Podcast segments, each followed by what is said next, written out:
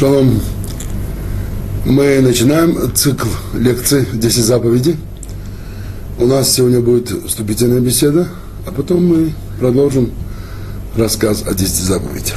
Итак, как известно, 10 заповедей занимают центральное место в Торе. Их сообщил Всевышний еврейскому народу во время явления на горе Синай. Они были записаны на, 10, на скрижалях.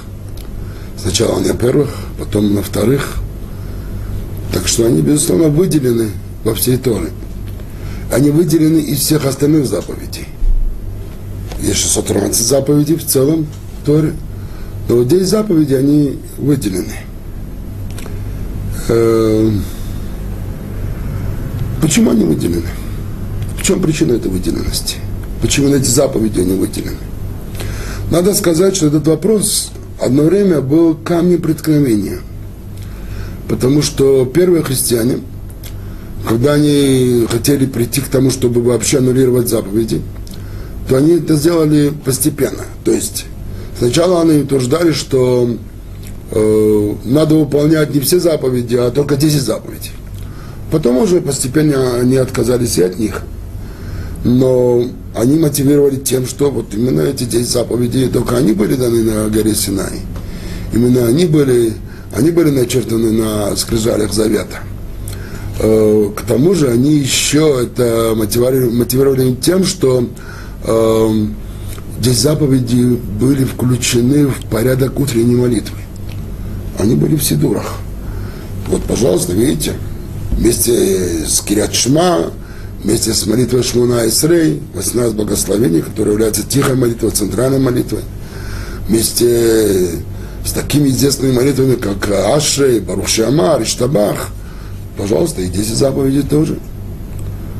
И когда наши мудрецы увидели, что включение молитвы, 10, 10, 10 заповедей в текст молитвы, это вызывает э, заблуждение – и кое-кому дает причину, чтобы ввести людей в заблуждение, то они изъяли текст из заповедей из утренней молитвы.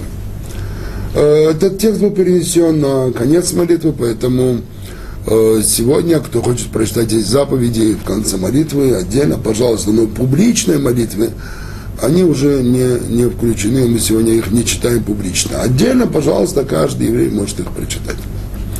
Но вопрос остается вопросом. Почему выделены 10 заповедей? В чем причина этой выделенности? Э, можно было бы подумать, что причина в том, что они наверняка более важные заповеди, чем остальные. Такое объяснение неверное. Почему? Потому что, хотя бы уже потому, что э, в число 10 заповедей не входят такие важные заповеди, скажем, как заповедь Кашрута, без которого невозможно представить еврейский образ жизни. Э, заповедь Йом Кипура. Поэтому здесь не вопрос важности, он определяющий. Оказывается, что причина выделенности 10 заповедей в другом, а именно 10 заповедей – это 10 главных принципов, в которые упираются все остальные заповеди. То есть по степени важности они так же важны, как и остальные. Нет разницы между остальными 603 заповедями и этими 10 заповедями. Они все одинаково важны. Но эти 10 заповедей выражают в себе 10 главных принципов, которые, в которые упираются все остальные заповеди. Один из виднейших еврейских мудрецов раннего Средневековья, даже, даже Рапсади Гаон, он даже написал труд, где он перечислил все заповеди и показал, в какую из десяти они упираются. И, например, проиллюстрируем. Э, скажем, у нас есть э, заповедь Шаббата. Четвертая заповедь. Помни день субботний, чтобы осветить его. Э, все еврейские праздники, которые дает Тора, и Рошашана, и Песах, и Шавот, и Сукот, они идейно упираются в Шаббат. Конечно, каждый из этих праздников у него что-то особое. В нем есть какой-то особый нюанс. Но общий корень он упирается в шаббат. Например, у нас есть девятая заповедь. Э, заповедь, которая запрещает э, лжесвидетельствовать. Э, все заповеди, которые связаны с запретом уличения или унижения и человека словесно, например, сквернословить, злословить, сплетничать, говорить лошонара, они все идейно упираются в эту заповедь. И таким образом вот у Рапсаади Гаона приводится перечень всех заповедей и показано, и показано, каким образом, в какую здесь заповеди, каждая из остальных заповедей, 603 заповедей, она, она упирается. Давайте зачитаем эти 10 заповедей, для того, чтобы мы имели о них хотя бы представление, а потом рассмотрим их как систему в целом. Э, написано в Торе, э, в книге Шмот в главе 20. И говорил Бог все слова эти, сказав. Первая заповедь. Я Господь Бог твой, который вывел тебя из земли египетской, из дома рабства. То есть первая заповедь, она говорит о вере в единого Бога, который вывел евреев из Египта. Когда мы будем изучать эти заповеди, то мы зададим вопросы, которые напрашиваются при изучении каждой заповеди, и попробуем эти вопросы проанализировать. Пока что мы только знакомимся с этими заповедями. Например, здесь напрашивается вопрос, почему Всевышний представился еврейскому народу на горе Синай, как тот, кто вывел их из, из земли египетской дома рабства. Почему он не представился как тот, кто сотворил небо и землю, который управляет всей вселенной?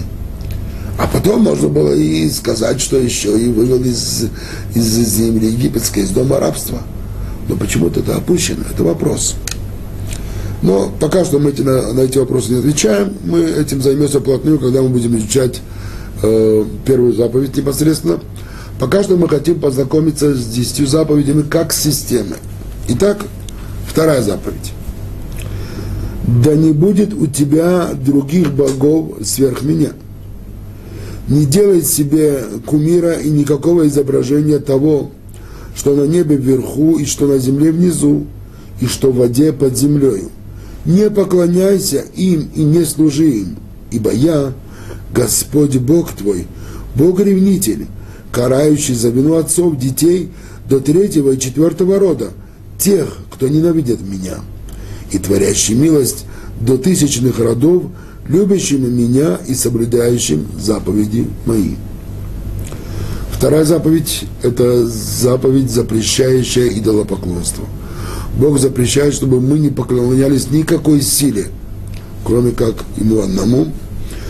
Здесь тоже есть целый ряд вопросов, которые напрашиваются о том, как может, чтобы Всевышний Он наказывал детей до третьего, четвертого рода – Э, за вину отцов. Это очень интересный вопрос, и мы все время им займемся. Ну вот пока вот третья заповедь. Не произноси имени Господа Бога твоего попусту, ибо не пощадит Господь того, кто произносит имя Его попусту. Не произнести имя Бога попусту, это означает не произнести имя Бога без надлежащего уважения – без надлежащего намерения, серьезного намерения. Чтобы не было просто так, чтобы человек произносил имя Бога, как ему попало. Каждый раз, когда его имя выходит из наших уст, мы должны к этому отнестись серьезно, сосредоточенно, с пониманием, что мы говорим. Четвертая заповедь. Заповедь субботы. Помни, день субботний, чтобы осветить его. Шесть дней работай и делай всякое дело твое а день седьмой – суббота, Господу Богу твоему. Не делай никакого дела ни ты, ни сын твой, ни дочь твоя, ни раб твой, ни рабыня твоя, ни скот твой, ни пришелец твой, который во вратах твоих. Ибо в шесть дней создал Господь небо и землю, и море, и все, что в них, и почил в день седьмой. Посему Благословил Господь день субботний и осветил его. Четвертая заповедь, заповедь субботы, заповедь, которая является одним из основ в, для входа в еврейский образ жизни. И мы, безусловно, еще уделим этой заповеди очень э, большое внимание, попытаемся понять, в чем смысл субботы, в чем э, суть заповеди субботы, почему эта заповедь занимает столь важное э, место в еврейской жизни, в еврейском миропонимании вообще. Пятая заповедь. Чти отца твоего и мать твою, дабы продлились дни твои на земле, которую Господь Бог дает тебе. Почитание родителей, почитание отца и матери – это пятая заповедь из десяти заповедей. Шестая заповедь – не убивай. Седьмая – не прелюбодействуй. Восьмая заповедь – не кради. Девятая – не отзывайся о ближнем твоем свидетельством ложным. И, наконец, десятая заповедь – не домогайся, не возжелай дома ближнего твоего, не возжелай жены ближнего твоего, ни раба его, ни рабыни его, ни быка его, ни осла его, ничего, что у ближнего твоего. ברוך אתה אדוני אלוהינו מלך העולם שהכל נהיה בדברו.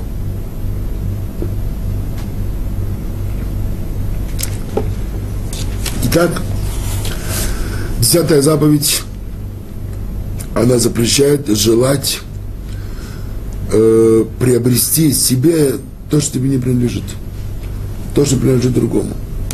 Конечно, она не запрещает желать вещи, потому что даже рубашку мы не купим, если мы пожелаем ее купить. Даже туфли мы не можем купить, если мы не пожелаем купить. Поэтому здесь запрет не в том, чтобы желать вообще.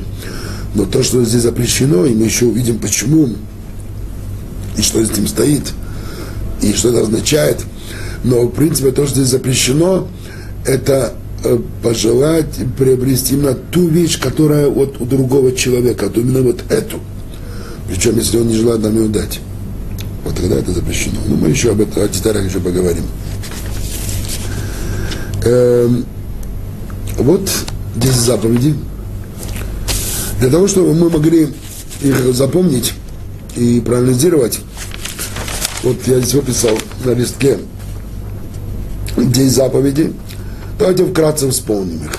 Итак, первая заповедь. Я Господь, Бог твой. Заповедь о вере в единого Бога.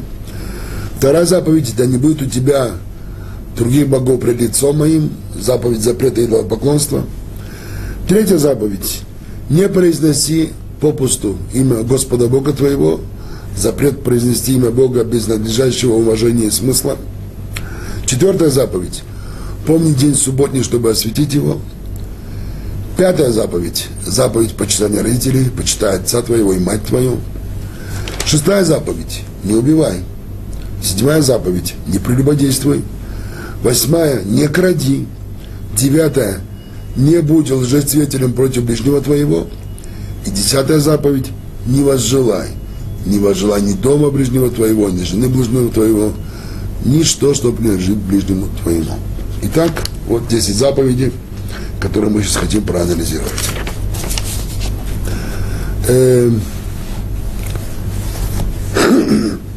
На одной из лекций, которую я давал в заповедях, мне был задан интересный вопрос. Вопрос, который меня озадачил.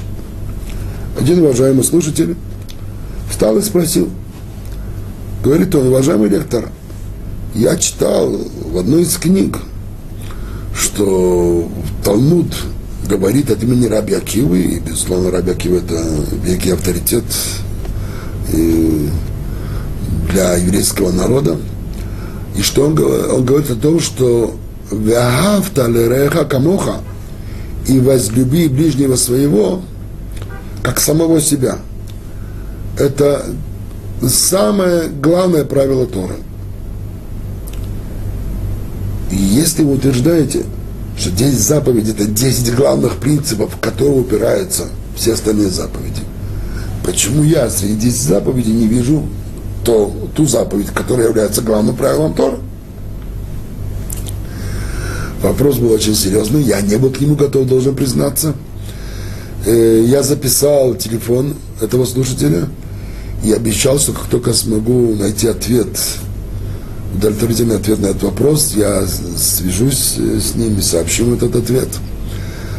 И таки, когда я вернулся в Ишиву, начал искать ответ, и с помощью своих учителей через некоткровременный поиск удалось найти ответ.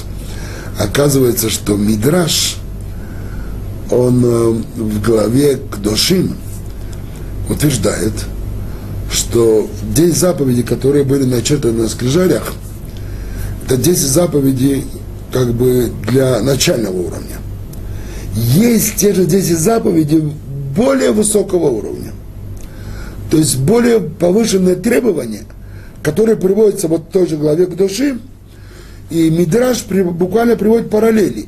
Вот здесь одна из 10 заповедей, которая была на скрижалях, а вот 10, та же заповедь, но уже более высокого порядка, который приводится в главе к душам, кстати, который означает «будьте святы», то есть та же заповедь, но уже более высокого уровня. Например, для иллюстрации, чтобы мы поняли, о чем идет речь. У нас сказано в 10 заповедях на скрижалях «Я Господь Бог твой». Там сказано «Я Господь Бог ваш». То есть один уровень, когда отдельный человек верит в Бога, каждый отдельный еврей. Но когда весь народ собирается и весь народ проявляет веру как единый организм, это уже совершенно другой уровень веры. Э, например, у нас сказано почитать отца и мать. Там сказано бояться отца и матери. Это гораздо тяжелее бояться отца и матери. Почему? Потому что почитать это означает, что нужно делать какие-то действия, позитивные поступки, выявляя почитание к родителям. Бояться это означает будь осторожен, чтобы ничем их не обидеть. Ни громкого слова не сказать, ни мимикой, ни выражением лица, ни даже просто так махнуть рукой не, неуважительно по отношению к родителю. От этого гораздо тяжелее воздержаться. То есть Тора приводит вот таким образом параллель ко всем 10 заповедям. Вот это 10 заповедей для начального уровня, которые любой еврей может его выполнить и должен его выполнить. А вот 10 заповедей уже евреи, которые хотят войти э, на ступень выше, которые могут выполнить заповеди уже гораздо более высоком уровне. И вот там, когда эти параллели проводятся, то когда доходит до 10, 10 заповеди, которая, которая сказана у нас, не возжелай до ближнего твоего, не возжелай жены ближнего твоего, оказывается, что в главе к душим параллель этой десятой заповеди и возлюби ближнего своего, как самого себя. То есть, не возжелай, не желай то, что принадлежит другому, это самый начальный уровень уважения к человеку. Самый минимум. Но гораздо более высокий уровень это возлюбить другого человека как самого себя. Как это сделать, это еще большой вопрос. И надо знать, как это сделать. Но уже само требование мы видим, что оно более повышенного порядка требования. Это гораздо более сильное требование по отношению к евреям. Когда я узнал этот ответ, то я тут же позвонил тому человеку, который этот, вопрос мне задал, и порадовал ему, что смог найти достойный, достойный ответ, который э, упоминается в наших источниках, и, и что его вопрос на самом деле был очень ценен для меня, потому что с помощью этого вопроса я смог открыть и изучить в Торе то, что я раньше не знал. Теперь попробуем рассмотреть 10 заповедей как систему. Во-первых, мы знаем, что 10 заповедей были написаны на двух скрижалях. Почему на двух? Что они не могли уместиться на одной? Не было места. Наверное, в этом была причина. Да, на самом деле. Наши источники объясняют, что на первой скрижале приведены заповеди, которые выявляют наше отношение к Творцу. На второй заповеди, на второй скрижале приводятся заповеди, которые определяют наше отношение к людям. И поэтому они разделены. заповеди на две скрижали. Правда, когда, вот, пожалуйста, э, посмотрим еще раз на этот перечень 10 заповедей. И если мы говорим, что на первой скрижали приводятся заповеди, которые определяют наши отношения с Творцом, а на второй приводятся заповеди, которые определяют наши отношения э, с людьми, то здесь э, любопытна пятая заповедь. Она приводится на первой скрижали. И, как известно, это заповедь о почитании родителей. Как же это так? Ведь родители это люди. Так вроде бы им этой заповеди место на второй скрижали. Почему же она приводится на первой скрижали? Оказывается, что есть этому интересное объяснение. Тем, что Тора приводит заповедь почитания родителей на первой скрижали, она хочет нам сказать следующее. Родители, конечно, это люди, но это не как остальные миллиарды людей на земле. Это особые люди. Это как бы наместники Бога на земле. И если человек не умеет правильно уважать родителей, он никогда не сможет правильно уважать Бога. Поэтому мы можем смело сказать, что путь к Богу лежит через родителей. Если ты хочешь научиться, как правильно уважать Бога, в первую очередь научись, как правильно уважать родителей. Если кто думает, что он сможет уважать Бога, не уважая родителей, у него большая ошибка. Он не сможет этого сделать. Это тот урок, который Тора нам преподносит уже тем, что она э, записала нам пятую заповедь на первой скрижале. Давая нам понять, что родители это не как обычные люди. Поэтому, когда мы будем заниматься этой заповедью, этой заповедью мы, безусловно, постараемся уделить ей особое внимание и более подробно изучить, что же конкретно от нас требуется по отношению к нашим родителям. Эм, еще один интересный анализ, который предлагает известный комментатор Торы и винный мудрец 19 столетия Раби Шимшон Рафаэль Гирш, э, дает такой подход. Он говорит так. Вот снова взглянем на наш список. Он говорит так, смотрите, пожалуйста. Первая заповедь. Заповедь веры в Бога. Она касается нашего внутреннего мира. Это наши чувства, это наши мысли. Вторая заповедь, чтобы человек не допустил существования какой-либо другой силы, управляющей миром помимо единого Бога, тоже касается нашего внутреннего мира. Это наши мысли, наши чувства. Третья заповедь. Не произнеси имя Бога попусту, касается нашей речи. Обратите внимание, наш внутренний мир, наша речь. Четвертая заповедь. Соблюдение субботы – это уже исполнение заповеди непосредственно в действии. Это поступки, что можно делать в субботу, что нельзя делать в субботу.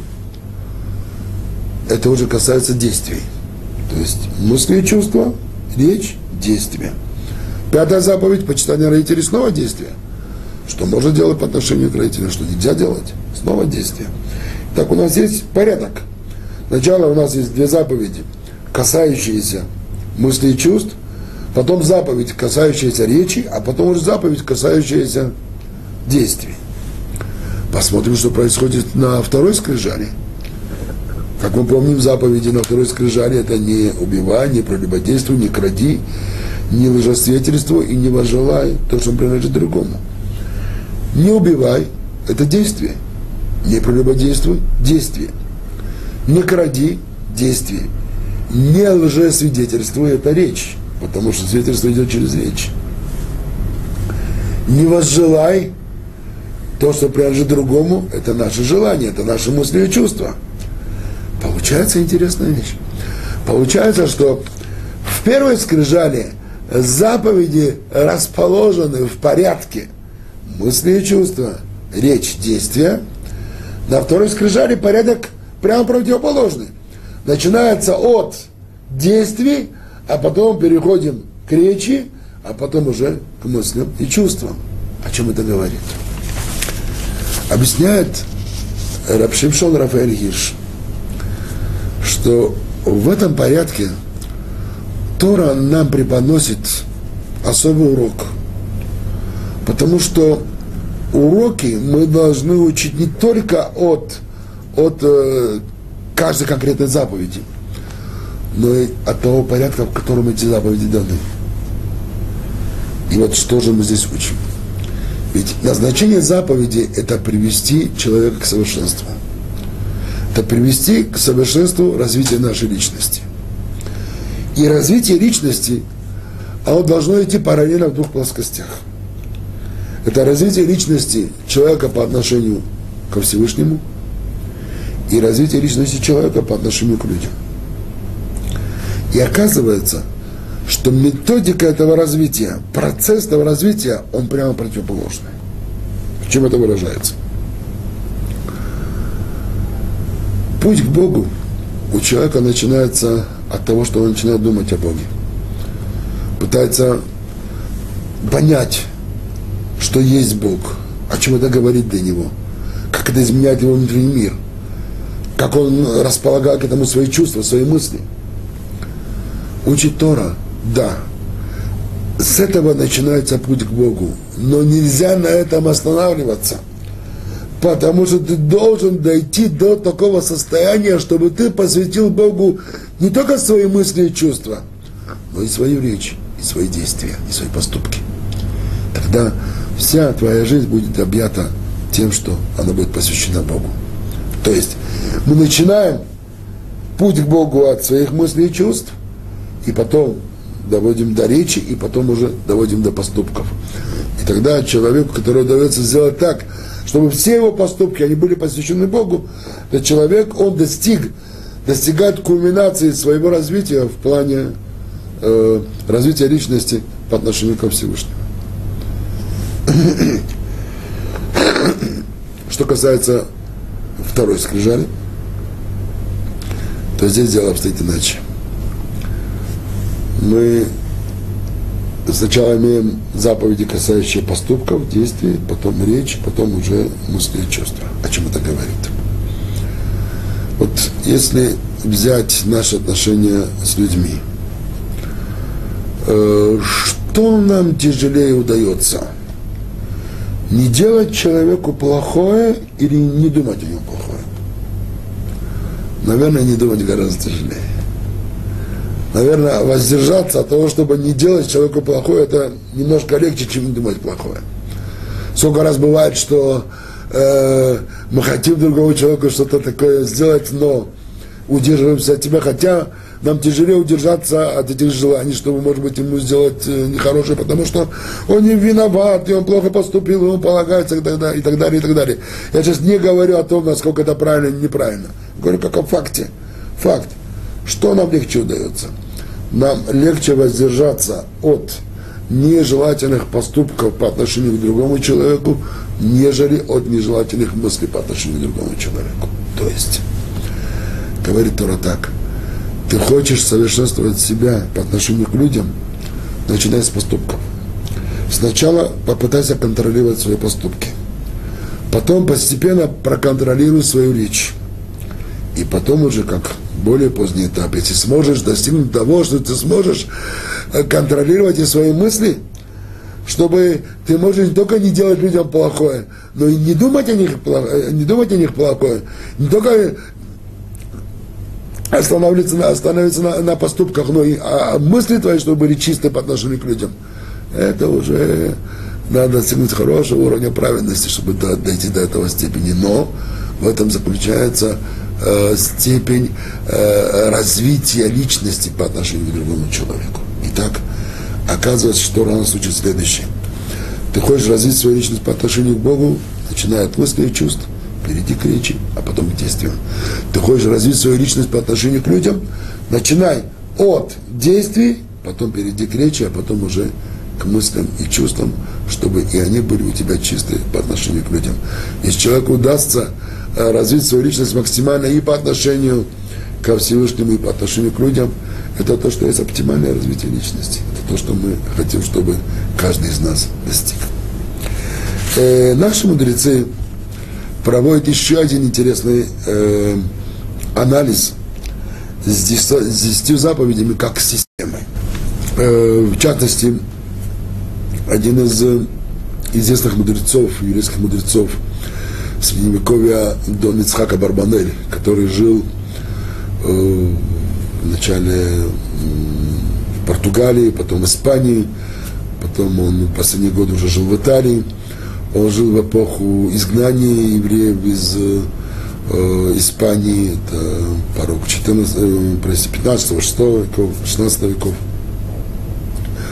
Он написал комментарий на э, все пятикнижие Торы и почти на весь Танах.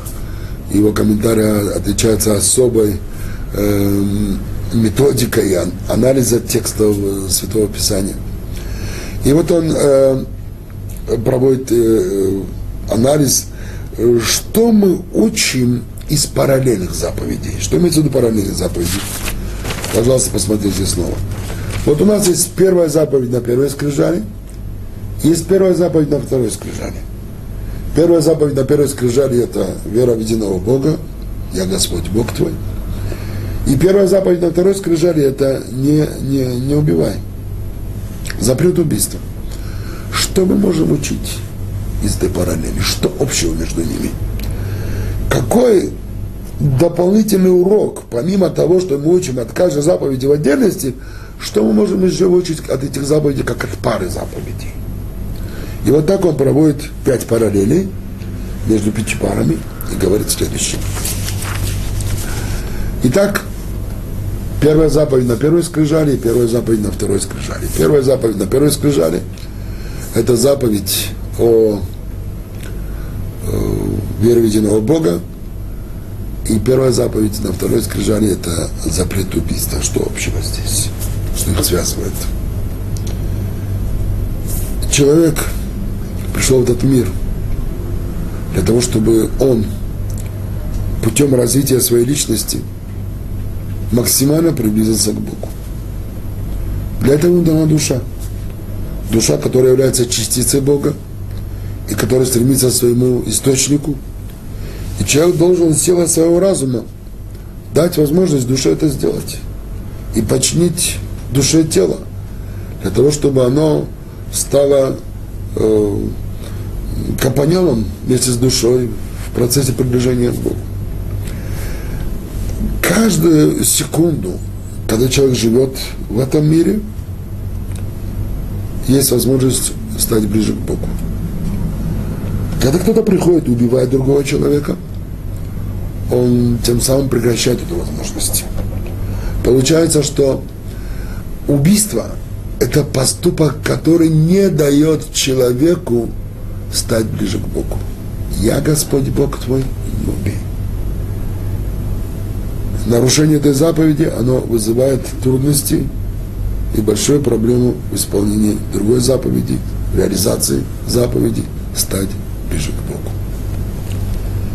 Вторая пара заповедей. Да не будет у тебя других богов пред лицом моим. Заповедь, как мы уже сказали, запрещающая идолопоклонство.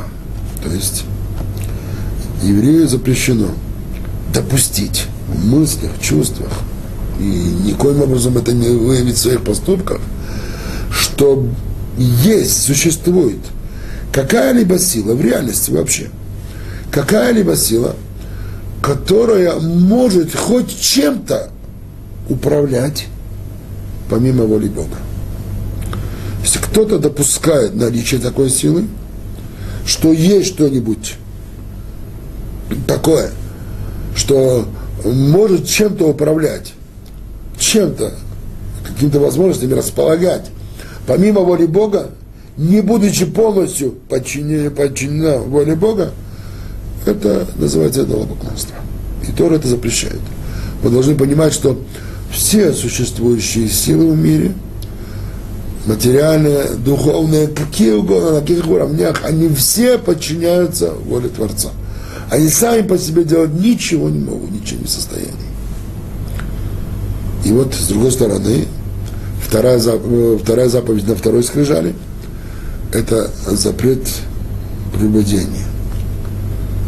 О чем учит нас на параллели? О чем говорит Топара? Самое э, тяжелое нарушение запрета прелюбодеяния – это поступок, когда замужняя женщина, она вступает в связь с чужой мужчиной, с чужим мужчиной, не с своим мужем. Это самое страшное падение для женщин, это самое страшное нарушение этой заповеди. И когда мы изучаем книги пророков, и пророки, они зачастую э, порицали еврейский народ.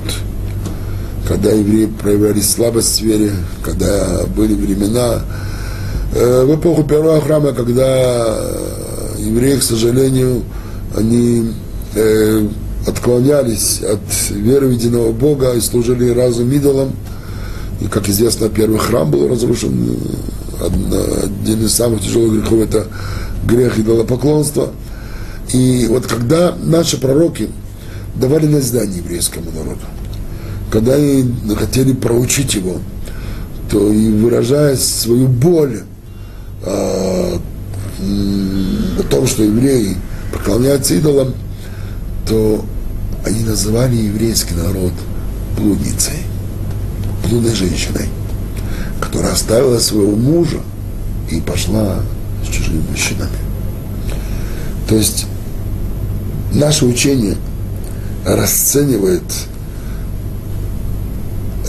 возможность, то, что есть человек в состоянии допустить, что существует некая другая сила – помимо единого Бога, еще он даже пойдет и будет ей служить, будет как-то искать с ней связь, то это то же самое, что и прелюбодение.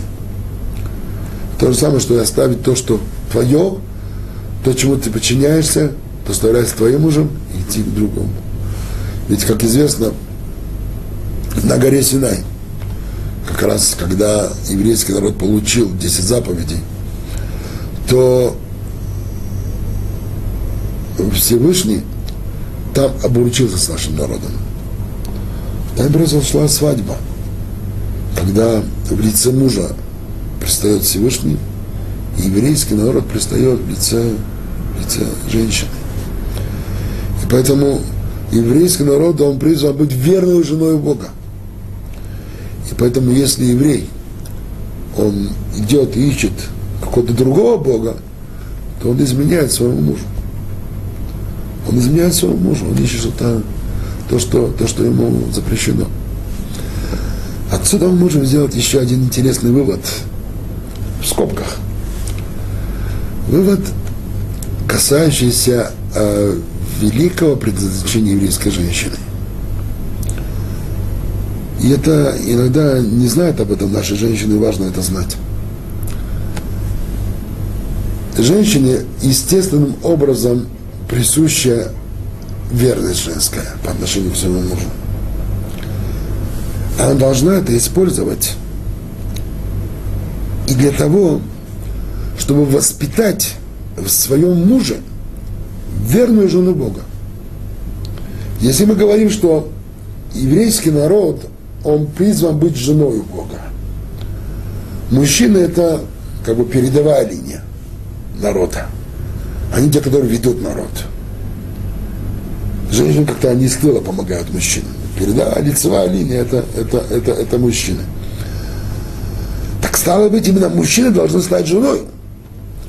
Но это противоречит природе мужской. Как мужчина может стать женой? Скажи какой-нибудь мужчине, что он должен стать женой. Посмотрите на выражение его лица, вы увидите реакцию соответствующую. Но именно в этом есть глубокое намерение – то есть на самом деле своей верностью, своей преданностью он должен стать верным женой Бога. Так вот, когда он увидит на примере своей жены, как она зачастую э, уступает ему, как она предана ему, даже когда иногда может быть тяжело, даже когда возникают всякие трудные ситуации между мужем и женой. Но жена своей преданностью, своей любовью, своей верностью, она учит своего мужа вот так нужно быть верной женой. И каждая еврейская женщина, которая сможет преподнести этот великий урок своему мужу, нет границы той великой награде, которую он за это получит. Потому что помочь еврейскому народу стать верной женой, каким он должен на самом деле стать, вот это вот то, что еврейские женщины должны научить еврейских мужчин, своих мужей. Итак, вторая параллель э, это запрет идолопоклонства и запрет прелюбодеяния. Третья пара заповедей. На первой скрижали у нас запрет произнести имя Бога попусту, а на второй скрижали это э, запрет красть. Не кради, говорит Тор. Что здесь общего? Когда мы изучаем подробно э, запрет пустой клятвы, то выясняется, что запрет произнесения имя Бога попусту, то выясняется, что э, наиболее тяжелый уровень нарушения этой заповеди – это выражается, когда человек не просто произносит имя Бога попусту, а он клянется именем Бога попусту.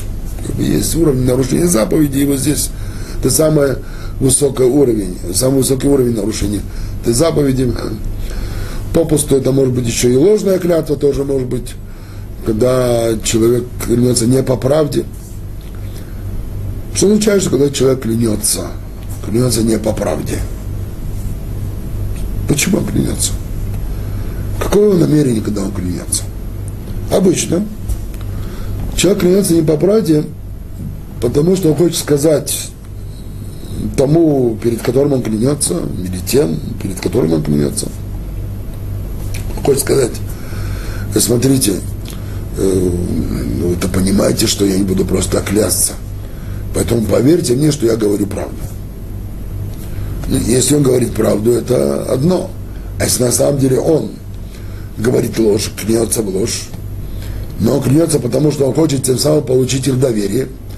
Получается, что это доверие он получает таким образом, что он крадет это доверие. Он ложной клятвой своей крадет доверие. То есть, когда говорит заповедь, третья заповедь на второй скрижали «не кради», это, как обычно, красть можно имущество, можно красть время у человека, можно красть здоровье, сон. Есть целый ряд вещей, которые можно украсть. Вот здесь, когда человек произносит имя Богу попусту, или же он клянется не по правде имени Бога, попусту или в ложь, то тем самым он крадет доверие другого человека. И, безусловно, это запрещено, нельзя, и то, и то это кража, и этого нужно остерегаться. Четвертая пара заповедей. На первой скрижали это заповедь об освящении субботы. На второй скрижали это заповедь, которая запрещает быть лжесвидетелем. Что общего между двумя этими заповедями? Еврей, который соблюдает шаббат, уже тем, что он соблюдает шаббат – он заявляет на весь мир. Мы народ, который является свидетелем того, что Бог сотворил этот мир в шесть дней, и в седьмой день он отдыхал. И так он постановил заповедь о Святой Субботе.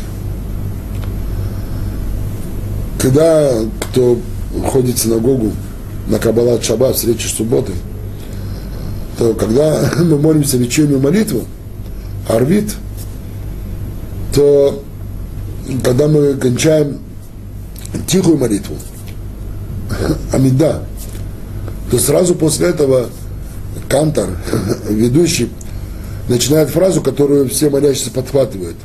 Вайхул Ашамай Ваарес Вехол Цва Вайхал Локим и так далее. Это фраза, которая взята цитата из Торы, там, где Тора рассказывает о первой субботе, которая была во время сотворения мира – и вот так вот весь народ читает эту цитату истории о том, как Всевышний сотворил мир и, и завершил творение мира и ввел мир в субботу. Почему? Потому что мы заявляем как свидетели. Вот мы свидетельствуем, что Бог этот мир створил в шесть дней, и седьмой день он, он перестал творить. Отдыхал и постановил в субботу. Получается, что евреи, которые э, который соблюдает шаббат, он является правдивым свидетелем.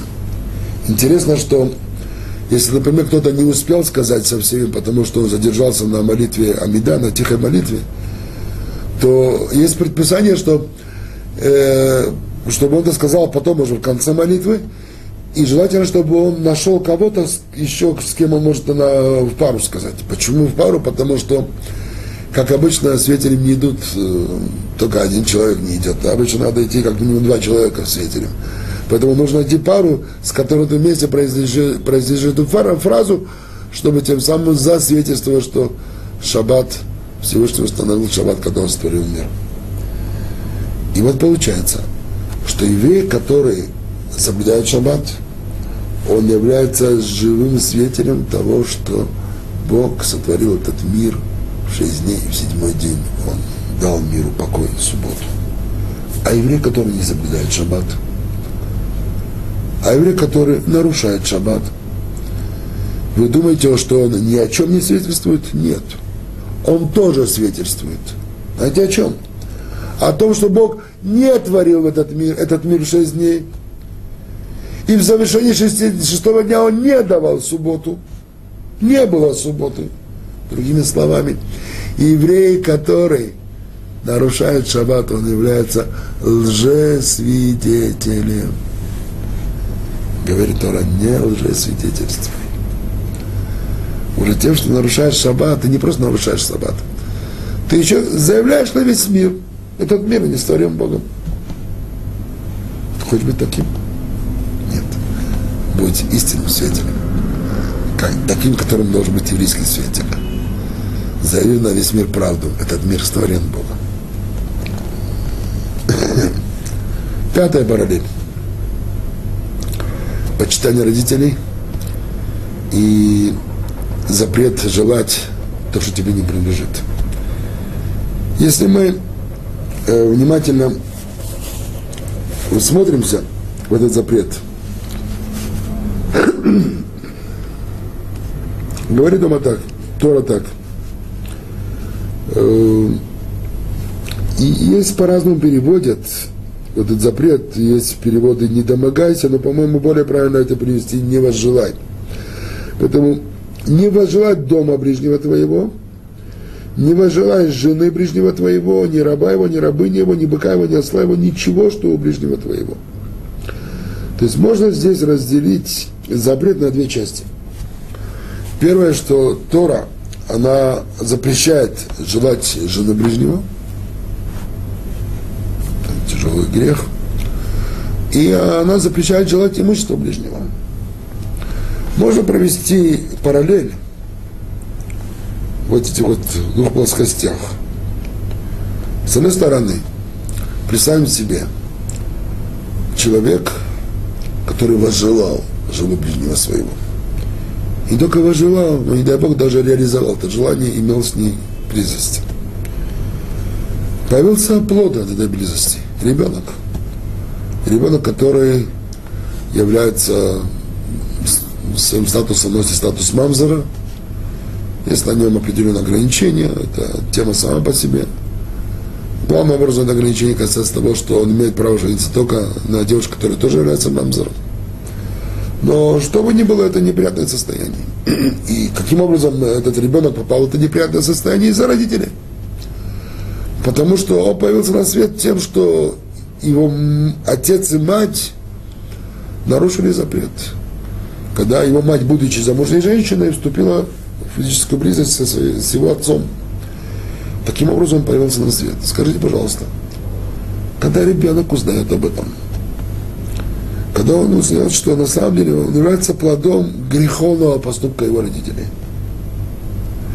это ему поможет уважать родителей или помешает ему уважении родителей?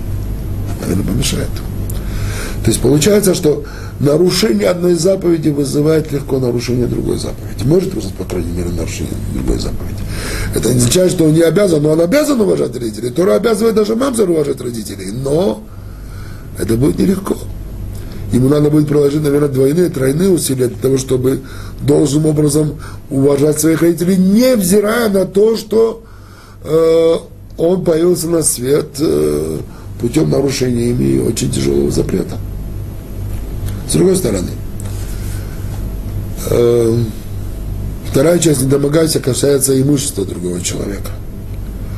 Что есть домогаться имущества другого человека? Это означает, что не довольствоваться тем, что у тебя есть, и желание забрать у другого то, что у него есть, когда тебе это нравится. Вот тебе это хочется, ты это у него забираешь.